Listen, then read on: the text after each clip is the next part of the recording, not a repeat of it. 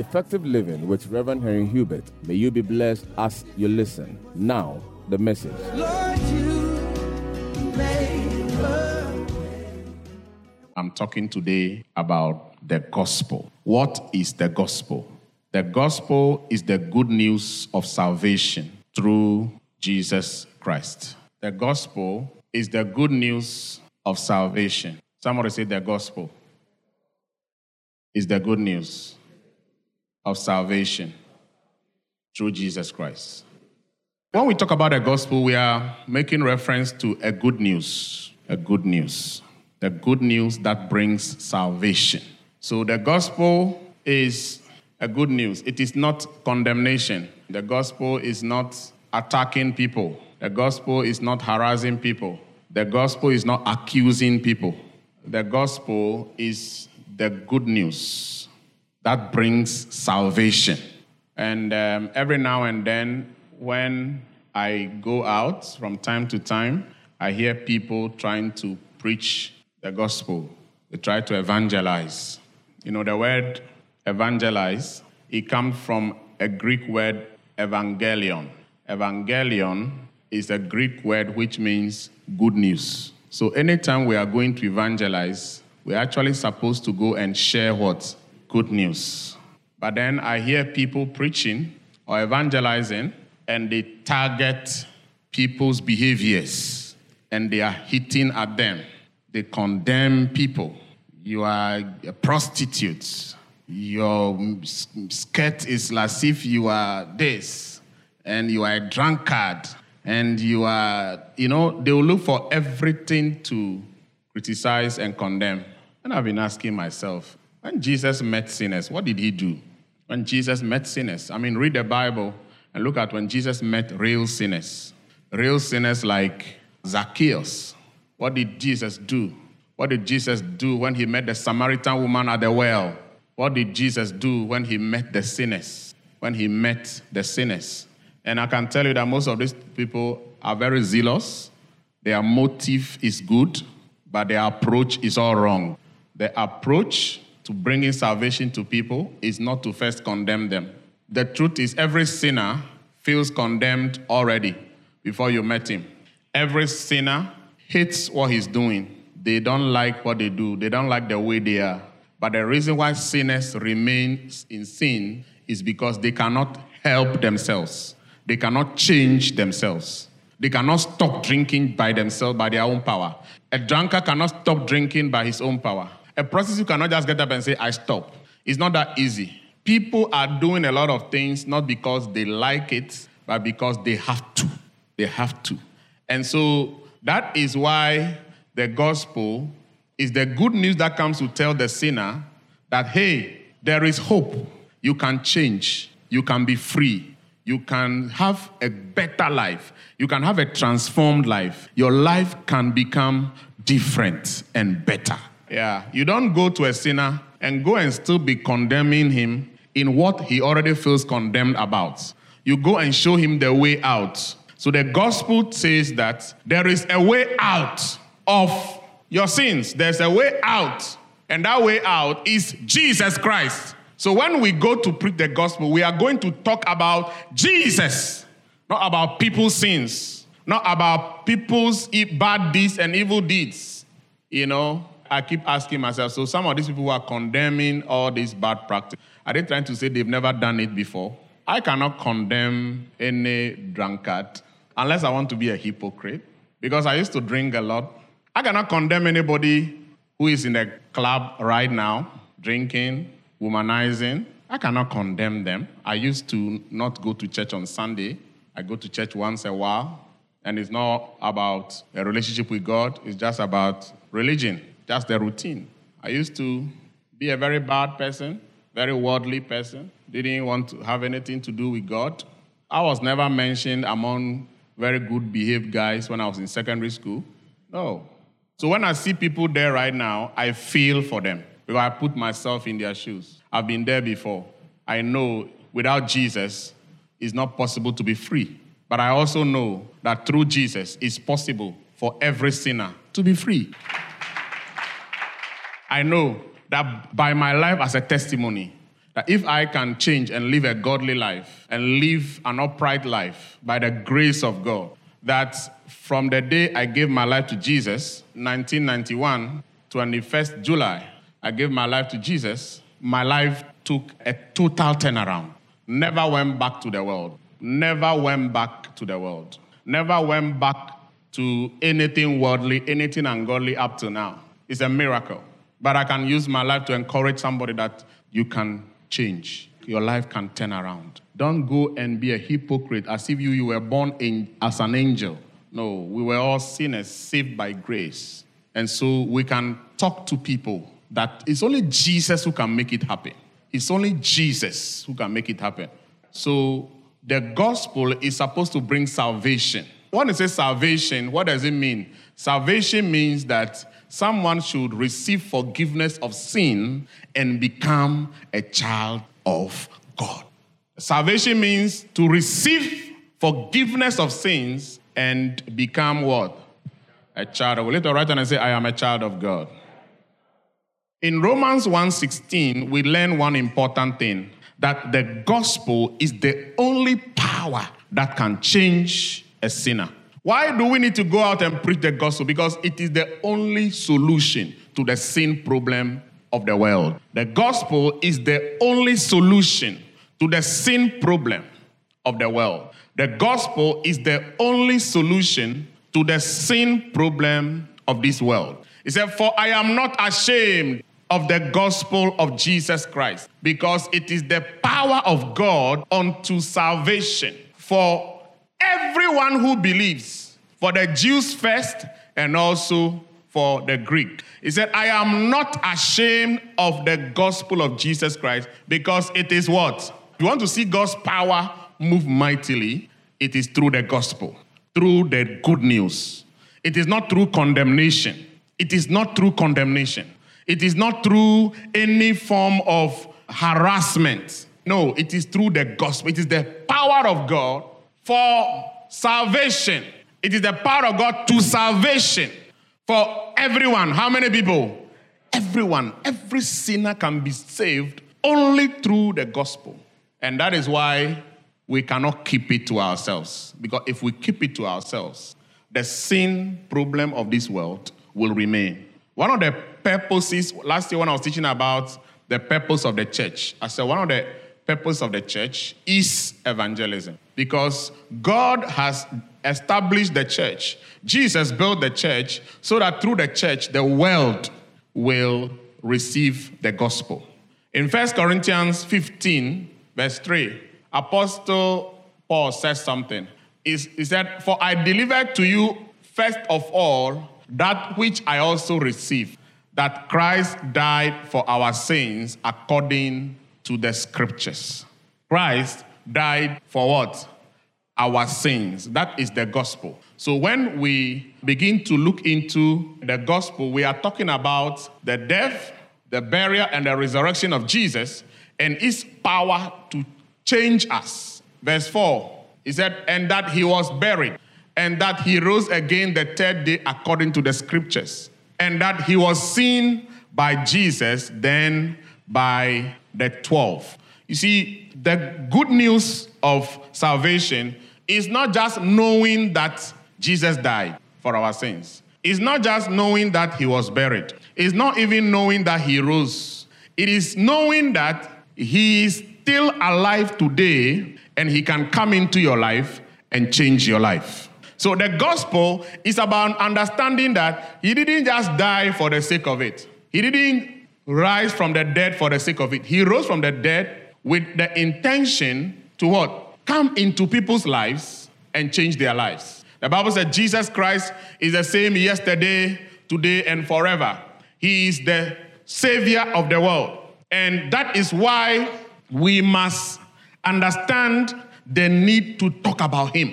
When we are talking to the sinner, we are talking about only one person, Jesus. Can I hear you mention Jesus? Yeah. The only one person we talk about to the sinner is Jesus. And what do we say about Jesus? The fact that he can come into your life, that he is alive. Somebody say he's alive. Yeah, he's alive and he can come into your life and he can change your life. You encourage people, you say, look, Jesus is alive. He is alive. If you want to be free from sin, you want to live a godly life, you want to live a, you know, an upright life, a fulfilled life, invite him into your life. Surrender your life to him. Let him take over your life. And when he does that, you see a change. In the book of First Corinthians 1, verse 23, Apostle Paul said something. He said, But we preach Christ crucified. To the Jews, a stumbling block, and to the Greeks, foolishness. Paul said, We are preaching what? Christ. We are not preaching about ourselves, we are preaching about Jesus. The only preaching that changes the sinner is a preaching is the preaching about Jesus. It's not preaching about yourself. It's not a preaching about your church. It's not arguments. You know, sometimes people are going for evangelism, they are arguing with people. Evangelism is not to go and argue to see who knows the scripture better than the other. Evangelism is about telling somebody simple Jesus is alive. He can change your life if you ask him to come into your life.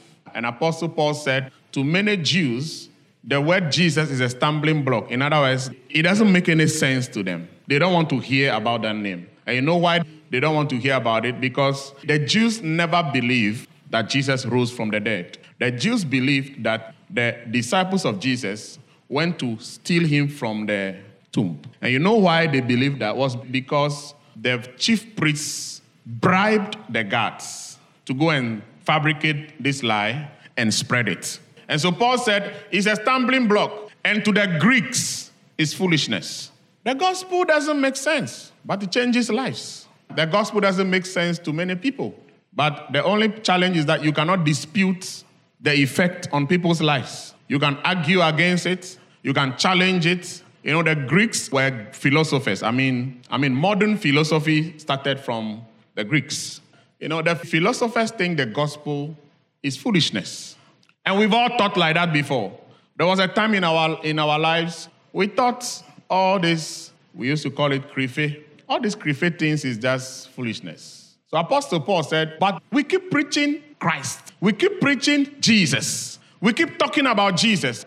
Then verse 24, he said, but to those who are called, both Jews and Greeks, Christ is what? The power of God and the wisdom of God. So it is only when Jesus comes into your life and you start seeing the transformation, the change that takes place in your life, that is when you begin to understand that this same gospel that sounds foolish to people, it carries power and it is full of wisdom. Now, the important reason why we need to share the gospel is because it is one important mandate that Jesus gave to the church. In the book of Mark, chapter 16, from verse 15, Mark 16, from verse 15. And he said to them, Go into all the world and preach the gospel to every creature.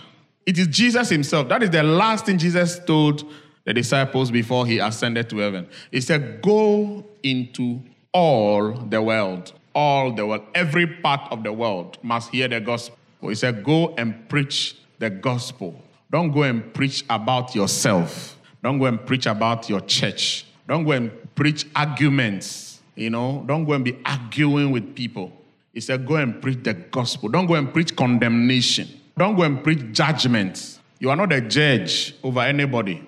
Yeah, Apostle Paul said, We preach Christ crucified. That is the gospel. His death, burial, and resurrection, and his power to save a sinner who gives his life over to him. Verse 16, he said, He who believes and is baptized will be saved. But he who does not believe will be condemned. So we don't argue with people about the gospel. We preach it and we leave people to decide what to do with it. He said, when people hear the gospel, some will believe. Some will believe. And when they believe, they will be saved. Those who don't believe it, they will be condemned. We just have to preach the gospel. It is up to the people to decide whether to believe it. That's what Jesus said in the book of Romans, chapter 10, from verse 13. He said, For whoever shall call on the name of the Lord shall be saved. When he said the name of the Lord, he's talking about the name of Jesus. Whoever calls on the name of the Lord shall be saved. That means whoever believes in Jesus and sees him as a savior, he will be saved. But then Paul goes on to say, verse 14, he said, How then shall they call on him in whom they have not believed? Paul said, Nobody can call on the name of the Lord, or nobody can, can call on the name unless they believe the gospel. Unless they believe the gospel. So Paul was trying to just emphasize what Jesus said in Mark 16 from verse 15 and 16. He said, And how shall they believe in him of whom they have not heard? And how shall they hear without a preacher? So Paul is saying that the reason why the church must take responsibility to spread the gospel is because it is the only way people will come to believe in Jesus. The only way people will come to believe in Jesus is when they hear about him.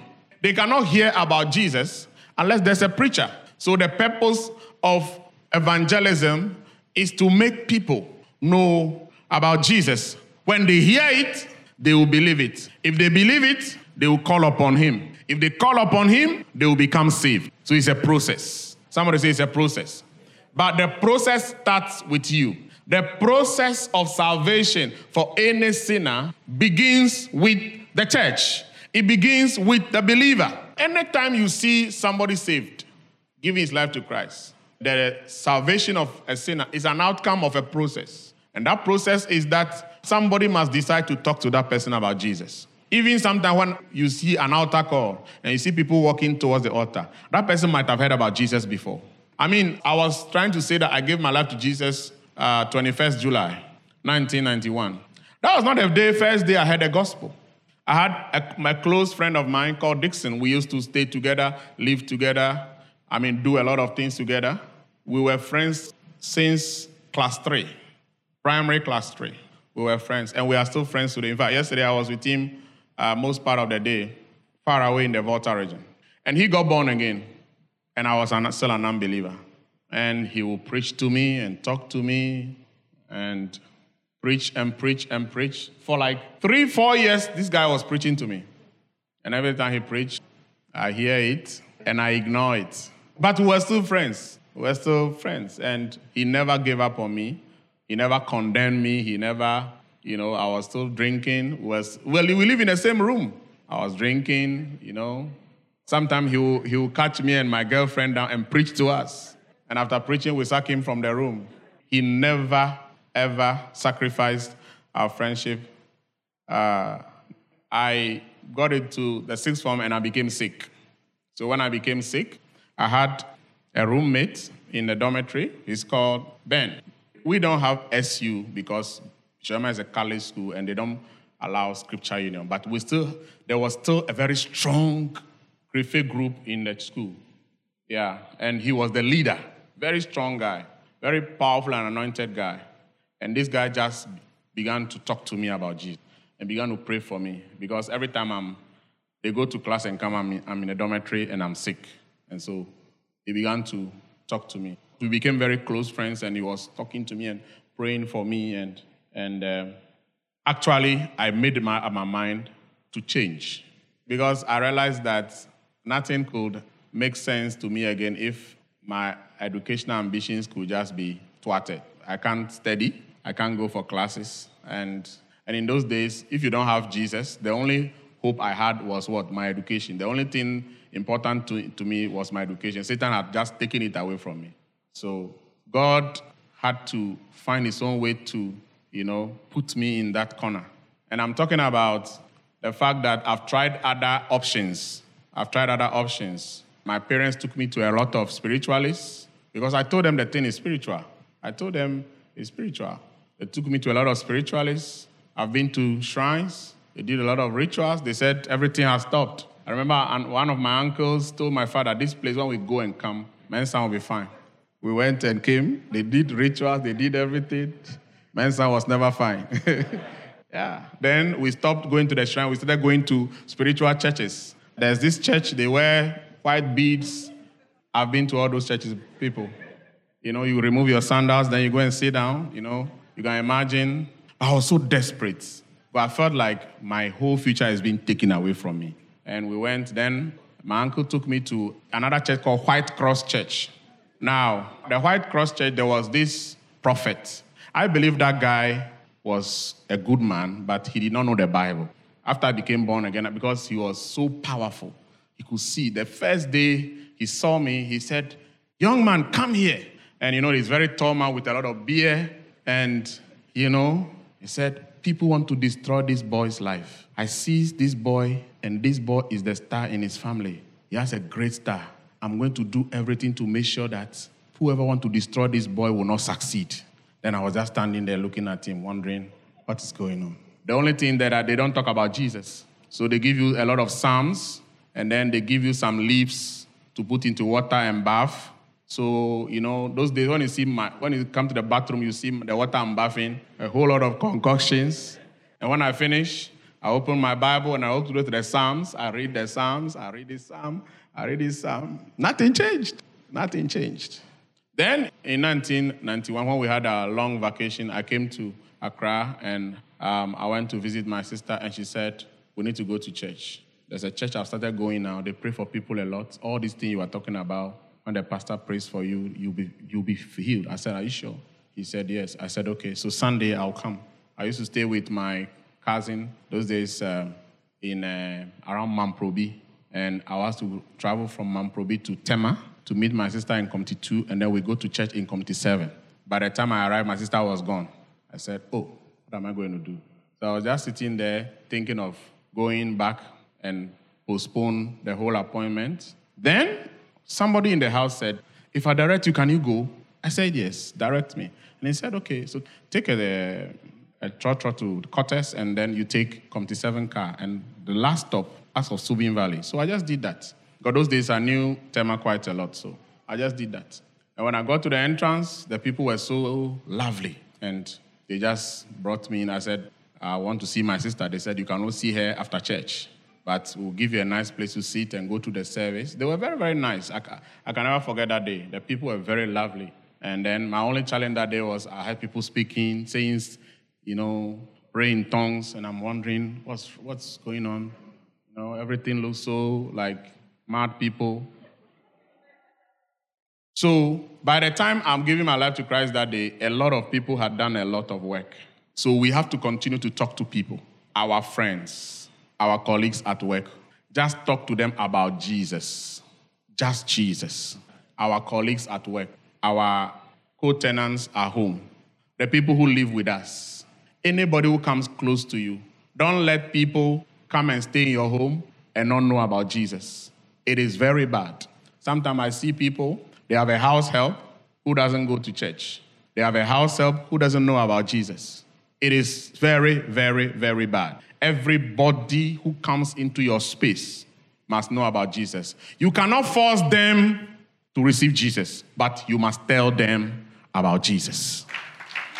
Our duty is not to force people to receive Jesus. That's what this thing did to me. You know, the interesting thing is that this thing is still a believer, but I'm a pastor. Today, most of the problems he has, I pray for him. He was born again long before me. So yesterday we were talking about issues and things that um, I need to pray with him about. But we are still very good friends. He never forced Christianity on me. He never forced Jesus down my throat. He kept talking to me about it. Let me say that God's greatest concern on earth today is the salvation of souls. What is God bothered about most? Salvation of souls. What is God's greatest concern today? Is what? Okay. In the book of Luke, chapter 15, from verse 4, he said, For what man of you having a hundred sheep, if he loses one of them, does not leave the 99 in the wilderness and go after the one which is lost until he finds it? Jesus said, If you, you have 100 sheep and one is lost, you behave as if the 99 is no more important until you find the one. Verse 5. This scripture says that when a shepherd loses one sheep, he will leave the 99 in the wilderness and go look for the one that is lost. And when he has found it, he lays it on his shoulder, rejoicing. And then he will come and tell um, his colleagues. And then when he comes, he calls together his friends and neighbors, saying to them, Rejoice with me, for I have found my sheep which was lost. I say to you that likewise there will be more joy in heaven over one sinner who repents than over 99 righteous persons who had no need of repentance. So, what, Je- what Jesus was teaching them was that today, as we sit, heaven is happy that children of God has gathered. But there is more joy if only one sinner repents than all of us, our presence here. Our presence here gives God little joy, but the salvation of one sinner makes God much happier than the joy of seeing all of us here. Why? The salvation of souls is his greatest concern. Okay, this scripture doesn't mean God is not concerned about you, he's concerned about you, but he's more concerned about the salvation of sinners. God is concerned about you, but he's more concerned about the salvation of sinners. Yeah, because Jesus died for the salvation of every sinner. In 1 Timothy chapter 2, from verse 3, it said, For this is good and acceptable in the sight of God, our Savior, who desires all men to be saved and to come to the knowledge of the truth. Verse 5. For there is one God and one mediator between God and men, the man Jesus Christ. Bible said that it is good in the sight of God that we keep thinking about the lost souls. Because without Jesus, their lives can never change. Verse 4, it said, Who desires? God's desire is that how many men? All men, all men, all men, including all prostitutes, drug addicts, all criminals, all prisoners, people from different religions, different religions. No other religion can bring true salvation except Jesus Christ. Let me say that again. No religion. Salvation is not about which religion, whether you are a Christian or you are in any other religion. No religion gives salvation. Re- Salvation is about a person, a person whose name is Jesus. So salvation is not about I'm a Hindu. I've stopped practicing Hinduism. I'm now a Christian. That is not salvation. Salvation is not, oh, I'm an idol worshiper. I belong to African traditional religion. Now I have stopped idol worship. I've stopped African traditional religion. Now I'm a Christian. I go to church. There are many fe- fetish priests who left their idols and went to church, but they never met the Savior. The Savior. Religion doesn't change anybody. Don't go preaching against any religion. Don't go preaching against, oh, you are idol worshiper, you are a fetish priest, oh, you are a Muslim, your religion is bad, you are a Buddhist, your religion is bad, you belong to this religion, you know, Christianity is the best religion. There's no best religion in the world. There's no best religion in the world. All religions are wrong and evil. Hello? Yeah. All religions are wrong and ungodly. Salvation is about a person. His name is Jesus Christ. You can be going to church all your life, but until you meet him, your life is still not saved. It's about a person, it's about Jesus Christ coming into your life. That is why we need to go out there and talk about Jesus. We talk about Jesus to every sinner. It's a God's desire is that all men should be saved and to come to the knowledge of the truth. All men must be saved. All men must be saved. Amen. Today, I want to encourage you that make it part of your life to try to help people to know about Jesus, to hear about Jesus, to know about Jesus, and to live for Jesus. Let's bow down our heads. Father, we pray and we ask you that you will make our lives a testimony of the Lord Jesus Christ and his power to save and his power to bring transformation in the name of Jesus. Give us the boldness and the courage to never stop talking about Jesus. Give us the boldness and the courage to always continue to talk about Jesus all the days of our lives. In Jesus' name, amen. Hope you've been blessed by today's message. You can contact Reverend Hubert on 030-340-7970 or 024-33-11201. Remain blessed.